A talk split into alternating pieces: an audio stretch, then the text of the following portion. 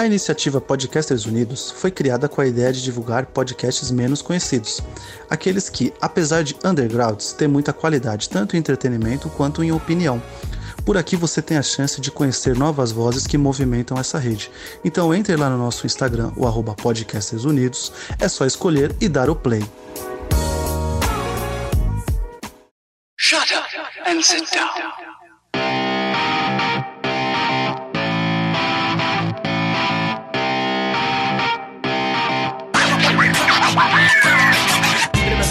Ouvintes, e está começando mais um podcast Elementar. Eu sou o Diego Ferreira e aqui comigo Luciano Bugarim. Oi. E no programa de hoje, vamos seguindo aqui nossos minicasts sobre o Oscar. Vamos falar agora sobre, sobre Duna, Denis Villeneuve. Se fizemos um Elementar sobre o filme, o Elementar 174. Caso você já tenha visto o filme e queira ver uma opinião tada de spoilers, é, ouve lá, vai ter link no post. E bora lá. Música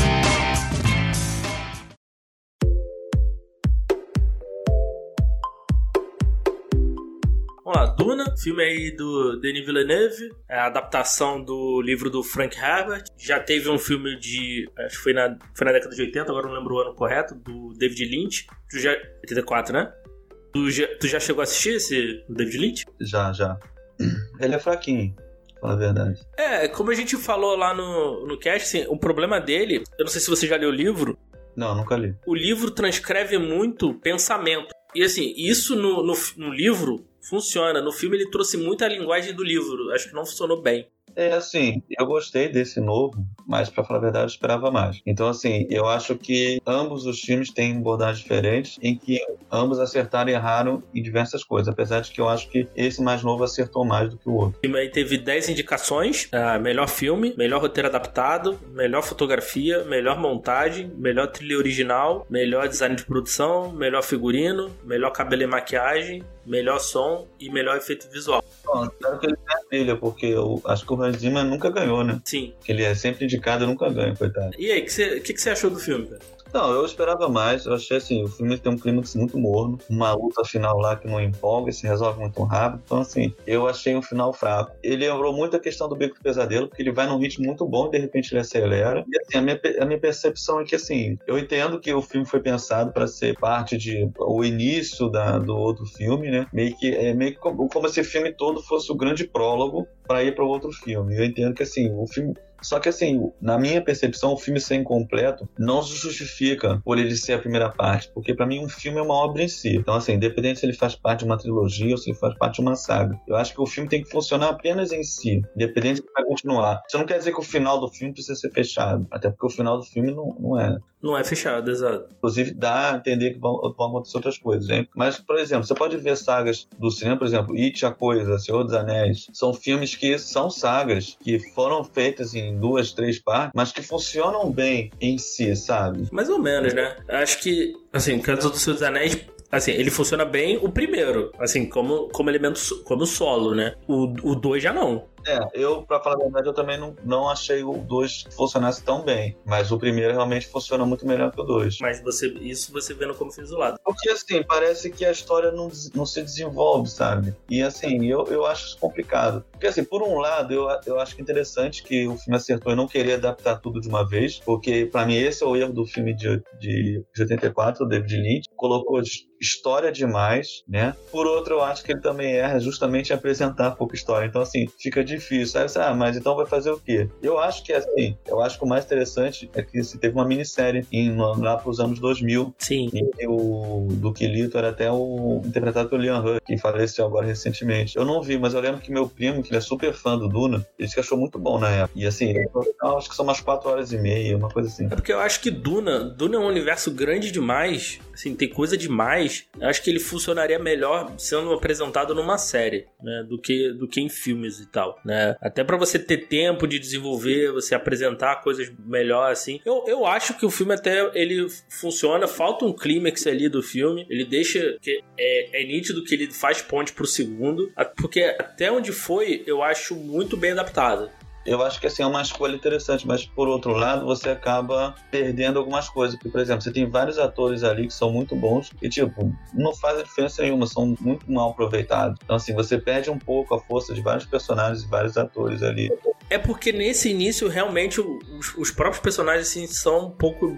são para mal aproveitados, é, é, negativo demais. Mas é, o foco ali no início, nessa, nessa história ali onde tá, é realmente no Paul, praticamente, né? É, porque é como se estivesse preparando o terreno pra história mesmo. É, tipo, é como se o filme tivesse acabado e tipo, a história não tivesse começado ainda. É, realmente, por isso que aparece como se fosse um grande prólogo, né? Exato. Que acaba vendo nessa questão da dificuldade, falou. É uma dificuldade adaptar esse livro, né? Inclusive, assim, antes do, do David Lynch fazer a primeira versão, ele era um livro considerado impossível de adaptar, né? Tanto que é, o Alejandro Jodorowsky, ele tentou adaptar esse filme, acho que na década de 60 ou 70, na década de 70, uhum. e ele ia fazer uma viagem, assim, super bizarra. Inclusive, ele é o, é o considerado o melhor filme nunca, jamais feito, né?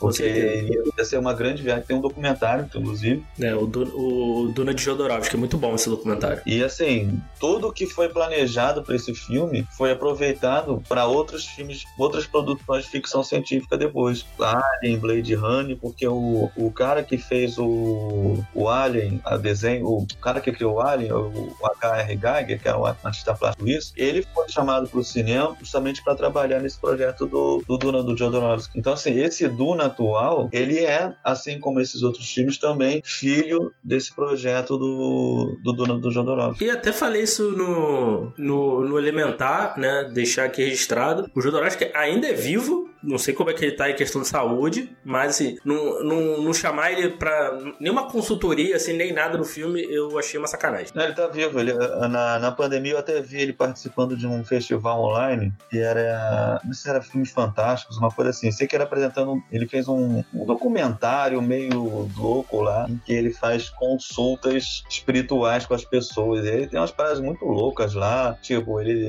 ele é, é tipo uma psicanálise que ele inventou, psicomagia magia, um negócio assim. Uma parada muito louca, assim. Aí, e tratando os traumas das pessoas. Aí tem um que ele bota é, a pessoa lá com cimento, escorpião. Uma parada muito bizarra, muito viajada, assim. Mas é bem o tom que ele realmente queria. Ele não queria ver o Duna do, do David Lynch na época, né? E aí ele foi ver e disse que ele ficou feliz, porque disse que o filme era muito ruim. Mas aí, o filme, assim, ele é interessante porque é, ele tem temas, assim, que são bastante atuais, né? É, e ele serve de alegoria para vários temas, né? Sim, inclusive, só fazendo uma ponte aí, né? Você falou aí do, do Belfast, né? Que a gente consegue pegar a história ali, fazer pontes para coisa, pra coisas, eh, muitas coisas, né? Atuais, né? Pegar o conflito, assim, se a gente pegar e abstrair um pouco. Na própria história do, do Herbert, que é, foi uma história criada na década de 60, 65, né? Que ele mesmo fala, né? Que o, ah, é, a especiaria ali é o petróleo, né? Quem, e quem controla a especiaria controla o inverso, porque essa especiaria permite, né, os, os mentate ali, que são, são aquelas criaturas que fazem os cálculos, né? Que teve uma guerra, as máquinas não. Teve uma guerra ali entre os humanos e tal. Uma, é, os humanos não. As máquinas meio que foram banidas, né? Em máquina, inteligência artificial, essas coisas, né? Então a, a especiaria funciona como isso, como esse, com isso. Então, sem a especiaria, não acontece nada, não acontece nada, as pessoas ficariam isoladas. A gente consegue fazer essa, essa analogia com o petróleo, né? Não, total. E é interessante que, assim, é, tem uma parte do filme que mostra que existia um plano, né, no planeta para colocar vegetação, né? Mas que não foi para frente pela descoberta da especiaria, né? Então, assim, fala sobre essa questão da exploração da riqueza a qualquer custo. E acho que pode pensar em vários acontecimentos é, reais mesmo. Até, por exemplo, o desastre do Mar de Aral, né? Que era um grande lago de água salgada na Ásia Central, que hoje tem só 10% do tamanho original, né? Tem lá aquela foto clássica dos navios encalhados no meio do deserto. Tem essa questão, né? Você usar descontroladamente é, elementos da natureza e, tipo, acabar com a biodiversidade, né? Você vê que tem aquelas, aquelas árvores lá, né? Que são super raras e aí tem um cara cuidando especialmente delas, né? Então, assim, é super atual, assim, se você pensar nessa questão da especiaria. É, porque o, o a, é, a família Trade, né? Ela, ela, ela é designada para ter o controle de Araques, né? Que Araques é um planeta que onde é criada, é, onde é extraída a especiaria, né? E o, e o rei faz essas ter esse jogo de poder, porque quem, quem dominava, quem controlava Araques eram os Harkonnen, só que eles estão conseguindo muito poder, muito, muito poder e influência maior até do que o, o, o imperador. Então o imperador faz essa dança da cadeira para meio que equilibrar as coisas. Ali a gente vê ali um pouquinho mais na frente, porque ele, ele vai usar os, os Harkonnen vai usar os, os soldados os soldados do imperador, então para invadir, mas aí, ele, mas aí eles vão precisar pagar o imperador, então aí vai tem todo esse tem toda essa trama política, né? Porque Duna é, Duna, o próprio livro é muito político. A parada do Duna é a política. Né? Tem ação ali, essa, é, mostra ali, principalmente com o Paul ali, que a gente provavelmente vai ver ali no segundo filme, que é a parte mais de ação, mas Duna, o que eu, o que eu acho legal, o que é maneiro, é o lance político. Tem toda essa, essa questão assim. Eu acho que o filme passa bem essa questão política do, do livro. Não tenta, não tenta ser só um filme de ação, um filme de ação. É, porque a ação mesmo eu achei bem fraquinha, pra falar a verdade. Sim, sim. Você vê que, assim, pela época né, que o livro foi escrito, tem essa, você pode fazer também essa questão do tema pro colonialismo, porque ainda tinha muitos países que eram colônias na época que o livro foi escrito. Né? Então, assim, você vê isso muito forte ali. Assim, por exemplo, o personagem do Duke Lito, ele, ele passa aquela percepção de que ele é um cara justo, né? Que é a cena que lá que eles vão ver a, estação de extração de especiaria, né? E a estação vai ser atacada por um verme de, de areia, né? E aí ele mostra que ele tá, aquela questão ele está mais preocupado em, em, salvar os trabalhadores do que perder a estação é, de especiarias, né? E ele tá. Só que assim, ele, por mais que ele tenha essa percepção de ser um cara justo, ele não deixa, não muda o fato que ele está tomando as rédeas e o controle de um planeta que não é dele, né? Que são os Fremen que vivem lá, né? Então, assim, tal qual os Harkonnen fizeram antes. E assim, ele aceitou isso porque ele sabe que isso é dar uma força política para a casa dele, né? Pelo menos é o que ele acha, né? Então, assim, eu acho que o tema que o, o filme tenta passar, e acho que o também, né? Provavelmente, é que assim, não existe a questão de ser bom colonialismo e mau colonialismo. Existe colonialismo, ponto, né? Não, não deixa de ser um controle que ele estava fazendo ali, não deixa de ser um controle sobre um território, sobre uma cultura, sobre uma sociedade, né? No caso ali, um colonialismo interplanetário. Me lembrou muito aquele filme Inimigo Meu, né? De que os romanos escravizavam lá os, os, os Drax. Sim, eu, eu gosto muito da ambientação do filme, é, fun funciona. Acho que o, captura bem o que, que é o, o livro. Eu acho a fotografia do filme muito boa. A questão de figurino também, eu acho bem legal o visual dos, da, dos designs das naves, da, dos maquinários, das roupas do, do frame, né? Porque eles usam uma roupa que eles, eles absorvem toda a água do corpo, né? Você não pode desperdiçar água. É, isso lembra até aquele filme do Waterworld, né?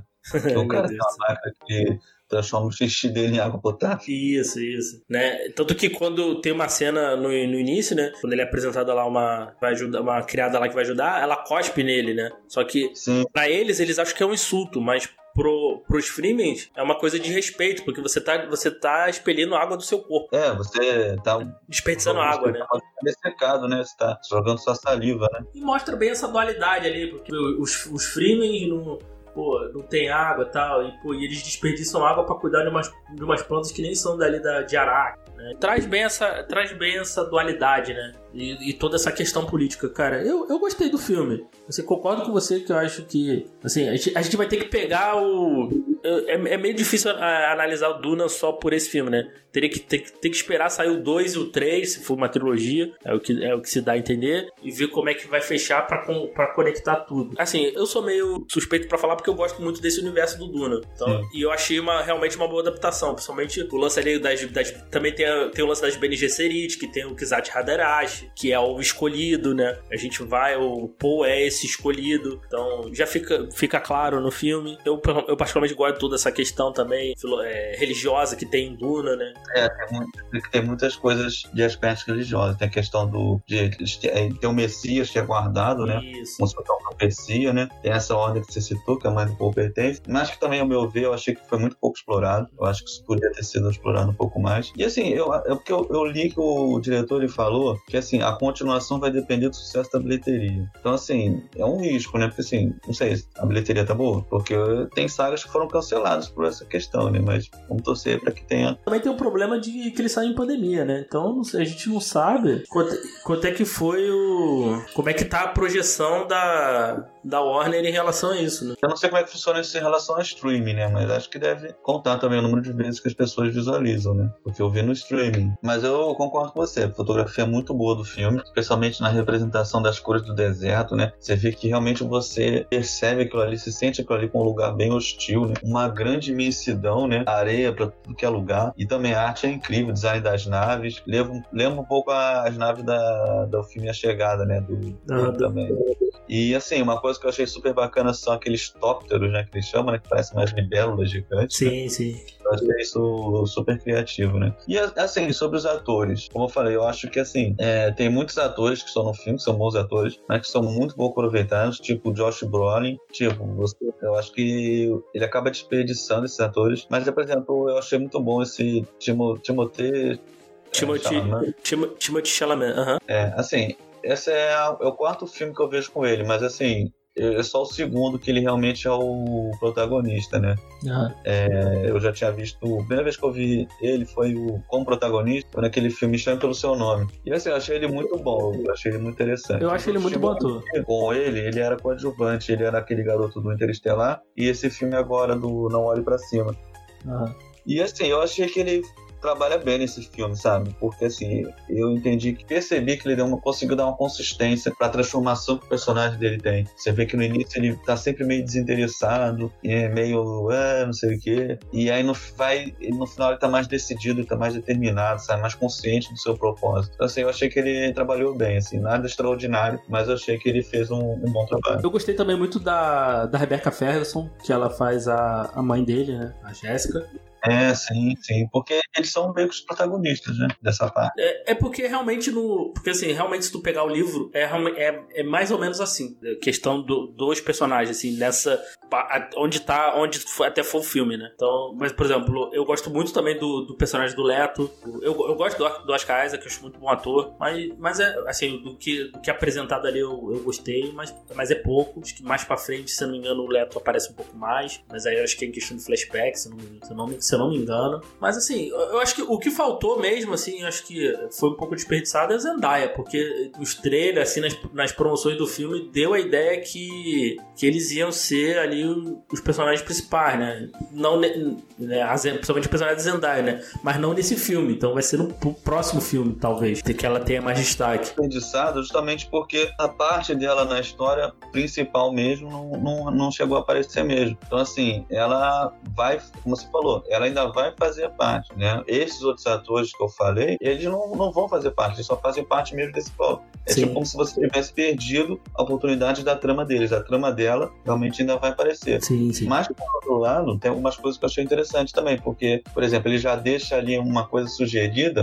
da questão do, de como os caras fazem a montaria do verme, né? Sim. Então fica uma coisa assim que você já tá na expectativa, cara, como é que vai ser a representação. Essa parte é bem legal no livro, né? Que é toda essa, essa integração dele aos Freemas, né? Do Paul. É, é uma coisa que, tipo, vai ser, vai ser muito esperado pra esse novo filme aí. Mas, assim, eu, sinceramente, achei as cenas de ação muito, muito pouco empolgantes, sabe? Assim, o que eu achei, que é um pouco meio decepcionante, ainda mais se você pensar que o Villeneuve já fez filmes, por exemplo, um Sicário, pô, tem cenas super tensas, bem feitas de ação, e nesse eu realmente eu achei que não, não ficou muito bom, não ficaram muito boas cenas. Mas assim, comparando com, com o filme de, de 84, né, do, do David Lynch, eu realmente achei que esse acertou mais. Só tem duas coisas que eu realmente achei melhor no filme do David Lynch, que é, assim, por mais que a trilha musical do Hans Zimmer seja boa, e é boa, ela é uma trilha muito potente, assim, ela é muito boa para construir os temas dos personagens, ou então os temas dos lugares, os temas do acontecimento, né? eu acho, assim, que ele consegue narrar o filme pela música, mas a trilha da banda toda do, do filme do David Lynch é maravilhosa, é, é incrível. E tem, e tem o Sting, cara, tem o Sting, eu sempre vou, sempre vou defender isso. E, inclusive, é um personagem, né, que foi cortado, né, infelizmente, né, o personagem do Sting, né? Aparece nesse filme. E no filme do David Lynch, eu achava muito melhor a personificação do Barão, porque eu achava que, uh, assim, ninguém melhor do que apresentar personagens desprezíveis de maldade que como David Lynch, né? E no filme dele fica muito mais evidente a crueldade dos Harkonnen. Nesse filme eu senti que não teve tanto peso, assim. Eu acho que é, é, fica mais evidente porque o, o Josh Brolin tem uma hora que ele fala, né? Que eles são muito cruéis, não sei o que, né? Mas não sentia muita presença ameaçadora do Barão, sabe? Eu achei que o Barão do, do outro filme ele é muito mais ameaçador e deixa mais clara essa questão da crueldade dele. Né? É, você vê até o ator lá que faz o sobrinho dele, como é que é o nome dele mesmo? Do lado do Guardiões da Galáxia. Eu esqueci o nome dele agora. Mas enfim, eu achei que ele também foi muito pouco aproveitado, sabe? São vilões, assim, que não são utilizados no filme. Sim, sim, sim. Até, por exemplo, tem um, porque assim, o Duncan, ele aparece mais na, um pouco mais pra frente. Mas, por exemplo, tu tem um, tu tem um ator ali como diz o Momoa e tal. Então, pô, você, você meio que dá uma desperdiçada, né? Tem o, jo o Josh Brolin e tal, que ele só funciona pra realmente esse, é, introduzir o Paul, tá, entendeu? Desde Bautista. Ah, desde Bautista, sim, sim. Então você, você, você tem uns personagens assim que funciona meio como escada pro Paul, né? No livro, né? Que é o próprio Duncan, no, isso falando no início, né? O, o Halleck, né? Que é o personagem do Josh e tal. E só voltando aí, ó, ele teve, ele teve receita de 400 milhões. É, não sei, não sei se isso é bom pro estúdio, não sei quanto. Ele teve receita de 165, 165, né? De orçamento. Então não sei o quanto. O quanto. Eu imagino que deva ter diminuído essas expectativas, né? Porque, porque uns filmes de. Porque antiga, é, antes, antes de pandemia, um filme desse, se ele não desse um bilhão, ele era fracasso, né? Sim. É, mas como você falou, acho que ele, pelo menos se pagasse, pagou, né? É, pelo menos ele se pagou e deu, deu algum lucro, né? Então, então não sei, mas aí eu não sei se vai ter uma. Realmente vai ter uma continuação, né? Que é uma pena, porque é pior porque não é um filme fechado, né? Não, vamos torcer pra, pra ter o Duna 2. É, né? se tiver, não tiver porque... um Duna 2, pelo menos alguma série, assim, pra pelo menos continuar a história. É, porque eu quero ver o negócio do Verme. E também tô curioso pra saber como é que esse filme vai representar o Navegador. Que ele era muito bizarro no filme do, do David Lynch. Que é caro o David Lynch fazer esses personagens bizarros, que eu acho até curioso. O porquê o David Lynch ter feito esse filme. Porque alguns anos antes ele tinha recusado fazer o. dirigir o Retorno do Jedi, né? E aí, de repente, ele foi para esse filme não tem, não tem muito a ver com a, com a vibe dele, né? De fazer esses filmes de ficção. E aí realmente é aquilo que você falou, né? O, tem monólogo demais, tenta explicar coisas demais. E esse não. Ele saca o que isso é uma coisa ruim, né? É, você vê que ele começa o filme, ele não fica tentando explicar, ah, isso aqui são os fulanos de tal, eles ali são o seu ciclano, planeta disso, planeta daquilo, né? E você meio que vai entendendo aquilo ali aos poucos. É realmente só a história que ficou um pouco frouxa demais, mas vamos ver aí como é que vai ser o segundo aí, torcer e ficar na torcida pra ter. E o que, que você, qual, qual prêmio você acha que ele pode levar? É, como eu falei, eu acho que fotografia, eu, ele foi indicado, eu, eu, eu gosto, gosto muito do de efeito visual, principalmente o lance ali da, do deserto, aquela luta com os exércitos ali do dos escudos, eu, eu acho muito maneiro. Eu, eu, principalmente gosto bastante. Figurino, eu também acho. Eu acho que só, que é design de produção, talvez. Mas eu acho que roteiro, roteiro adaptado, talvez também possa, possa ganhar, mas melhor filme não. Melhor filme eu acho que não ganha, não. É porque assim, eu, eu não lembro de filmes de aventura, de ficção, serem realmente vencedores. Acho que deve ter, mas agora eu não lembro agora não. Não parece ser o filme que a academia gosta de premiar. Mas, mas talvez abocanhe algumas coisas desses, desses técnicos aqui que não esteja o ataque dos cães. Eu acho que. Sim. Eu acho que ele vai abocar em alguma coisa ali. É, são dois times que são muito bem feitos tecnicamente. Eu acho que deve ficar por aí. O que, que você acha? Não, também acho. Não, assim, eu, eu acho muito difícil ele sair de mãos vazias. Eu acho que alguma coisa ele vai ganhar e, como falei, torço para que ele ganhe pelo menos a trilha do Hans Zimmer, que é um cara que merece muito. Então é isso, gente. Chegamos aqui no final de mais um podcast elementar. Espero que vocês tenham curtido. Vejam Duna, tem aí no HBO Max, então tá facinho para assistir, caso você não tenha visto. Depois ouçam lá o nosso podcast falando mais a fundo do filme, né? Como eu falei lá no início, vai ter link aí no post. E, Luciano, manda aí seus jabás e suas considerações finais. Bom, isso aí também acho interessante para quem curte ficção científica, curte aí Frank Herbert. Veja o filme e fiquem, pense que assim, por mais que tenha uma continuação, que não sabemos se vai ter ou não, mas é, é uma boa diversão ver esse filme, é um, é um bom filme, interessante. Veja aí, vale a pena. Rapidinho, le, leiam, leiam Duna, que é um ótimo livro. Caso. É, boa, boa ideia, boa ideia. Caso você não, não curta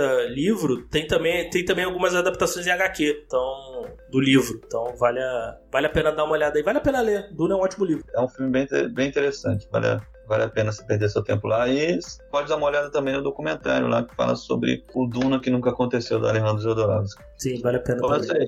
Quem tiver interesse, eu tô lá também no TikTok e Instagram. Luciano Bugarim Filmes, Bugarim com N de nariz. Tô lá também dando dicas de outros filmes, livros que viraram filmes, fazendo mais lives, comentários e também escrevo críticas para o site Vivente Andante, Maratona de Sofá, que no momento está parado, mas que tem vários textos bacanas lá. E também estou no YouTube de vez em quando duas caras aqui no Alimentar, aqui com o Diego. Aqui. Isso aí, vamos, vamos nessa aí. Só falta um filme para terminar nossa maratona, chegar ao Oscar e ver quem vai ganhar e levar a glória. Então é isso, gente. Espero que vocês tenham curtido. Até o próximo programa e valeu.